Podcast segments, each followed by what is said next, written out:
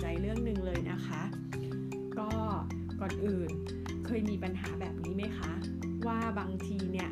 บางวันเนี่ยเรารู้สึกว่าสมองตื้อไม่สดใสคิดอะไรไม่ออกงงกงกงแล้วบางคนเนี่ยมีกรรมพันธุ์เรื่องสมองเสื่อมอะเราจะเป็นสมองเสื่อม แล้วหรอเคยสงสัยกันบ้างไหมคะ ทีนี้อย่าเพิ่งตกใจไปนะคะ มันมีทางแก้นะคะ มีงานวิจัยที่ตีพิมพ์ในวารสารทางการแพทย์ที่ชื่อว่าจาม่านะคะะเป็นวารสารที่น่าเชื่อถือได้นะคะ ก็เขามีงานวิจัยศึกษาอัตราการเกิดโรคสมองเสื่อมในคนแอฟริกันอเมริกัน แต่ที่อยู่อาศัยในแตกต่างกันนะนะคะ ก็ที่ศึกษาในคนแอฟริกันอเมริกันกลุ่มนี้ก็เพราะว่ากลุ่มนี้จะมียีนสมองเสื่อมที่สูงพบบ่อยนะคะ ทีนี้ก็ไปศึกษา 2 ที่ค่ะ ก็คือแอฟริกันอเมริกันที่อยู่ในเมืองอิบาดันประเทศไนจีเรีย แล้วก็แอฟริกันอเมริกันที่อยู่ในเมืองอินเดียนาโพลิสในประเทศสหรัฐอเมริกานะคะ ก็ดูซิว่าเขาศึกษาหลายคนเลยนะคะ ประมาณแต่ละที่เนี่ยประมาณ 2,000 กว่าคนเลยนะคะ 2,000 เยอะๆเขาก็ดูว่าอัตราการเกิดโรคสมองเสื่อมเนี่ยใน 2 ที่ต่างกันไหมคะ คือมียีนเนาะมีมีมีกรรมพันธุ์มันน่าจะใกล้ ๆ กันนะ แต่ปรากฏว่าเขาพบว่าอัตราการเกิดโรคสมองเสื่อม ในคนที่อยู่ในเมืองอิบาดานประเทศไนจีเรียเนี่ยพบน้อยกว่ากันถึง 5 เท่าเลยนะคะ น่าสนใจไหมคะ เพราะฉะนั้นเนี่ยเขาอธิบายจากอะไรอธิบายจากวิถีชีวิตความเป็นอยู่ค่ะ ว่าเขาใช้ชีวิตต่างกันนะคะ เรารู้อยู่แล้วว่าในอเมริกาเนี่ยเมืองหลวงใหญ่ๆเนี่ยต้องมีแบบวิถีชีวิตที่ต่างกัน ทีนี้ก็มันจะมี ห้าวิถีชีวิตที่เราจะต้องปรับปรุงและสามารถป้องกันในการเกิดโรคสมองเสื่อมทำให้สมองเราไบรท์และสดใสได้อยู่ตลอดนะคะ ก็วันนี้ก็จะขอแชร์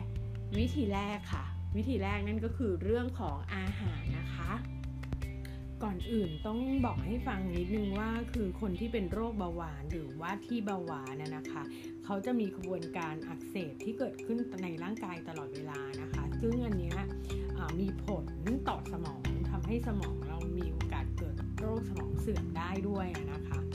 ทีนี้เรื่องของอาหารอันแรกเลยเราก็จะต้องลดอาหารที่มีเรื่องของน้ำตาลสูงนะคะ ต้องต้องงดอาหารพวกนี้ อันที่สองก็คือต้องเอาลดอาหารที่มีไขมันอิ่มตัวสูง พวกนี้พบคนที่รับประทานอาหารที่มีไขมันสูงเนี่ยโอกาสเกิดโรคสมองเสื่อมได้สูงขึ้นเลยอะนะคะ สิ่งที่สามก็คือลดอาหารที่เป็นผลิตภัณฑ์จากพวกเนื้อสัตว์นะคะ ก็อย่างเช่นพวกเนื้อหรือว่าพวกนมผลิตภัณฑ์ของนมหรือว่าชีสอย่างเงี้ยนะคะ ก็ต้องงดนะ อย่างที่ 4 ก็คือรสอาหารที่ผ่านกระบวนการปรุงแต่งนะคะ ไม่ว่าจะเป็นพวกแบบ คือเขาให้ทานสดๆ แทนที่จะมาผ่านกระบวนการ เช่นพวกไส้กรอกเนื้อหมักอะไรพวกนี้ผ่านกระบวนการปรุงแต่งทั้งหลายอะคะ่ะต้องพยายามงดให้ทานสดๆดีกว่านะคะ อันที่ 5 ก็คือให้รับประทานอาหารที่เป็นกลุ่มแพนเบดหรืออาหารประเภทพืชให้เยอะขึ้นนะคะ โดยเฉพาะ พวกผักใบเขียวหรือว่าถั่วต่างๆเนี่ยนะคะก็จะช่วยได้ดีค่ะ สิ่งที่ 6 นะคะ ก็เพิ่มผลไม้ให้มากขึ้น โดยเฉพาะผลไม้ในตระกูลเบอร์รี่นะคะ ซึ่งผลไม้ตระกูลเบอร์รี่ในไทยของเราก็อย่างเช่นมัลเบอร์รี่ก็คือพวกลูกหม่อนนะคะ หรือว่าเป็นพวกมะเกียงมะเม่าอะไรพวกนี้ก็ได้นะคะ หรืออันนึงก็คือตะขบนะคะ ก็เป็นตระกูลเบอร์รี่เหมือนกัน หรือจะเป็นผลไม้ต่างประเทศที่เรารู้จักกันเช่นบลูเบอร์รี่ราสเบอร์รี่สตรอเบอร์รี่อะไรอย่างนี้ก็ได้นะคะ อย่างที่ 7 นะคะก็คือลดอาหารเกลือลดเค็มอะค่ะออกไป จะเห็นว่า